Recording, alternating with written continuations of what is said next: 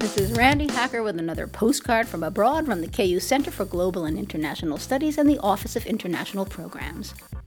Some countries frown on smiling. A 2016 paper by a Polish psychologist found that in countries like Germany, Switzerland, China, and Malaysia, smiling faces are rated as significantly more intelligent than non smiling faces. But in Japan, India, Iran, South Korea, and Russia, smiling faces are considered significantly less intelligent. Why, in some countries, smiling might not even be a sign of warmth or respect and it's all because of a phenomenon called uncertainty avoidance.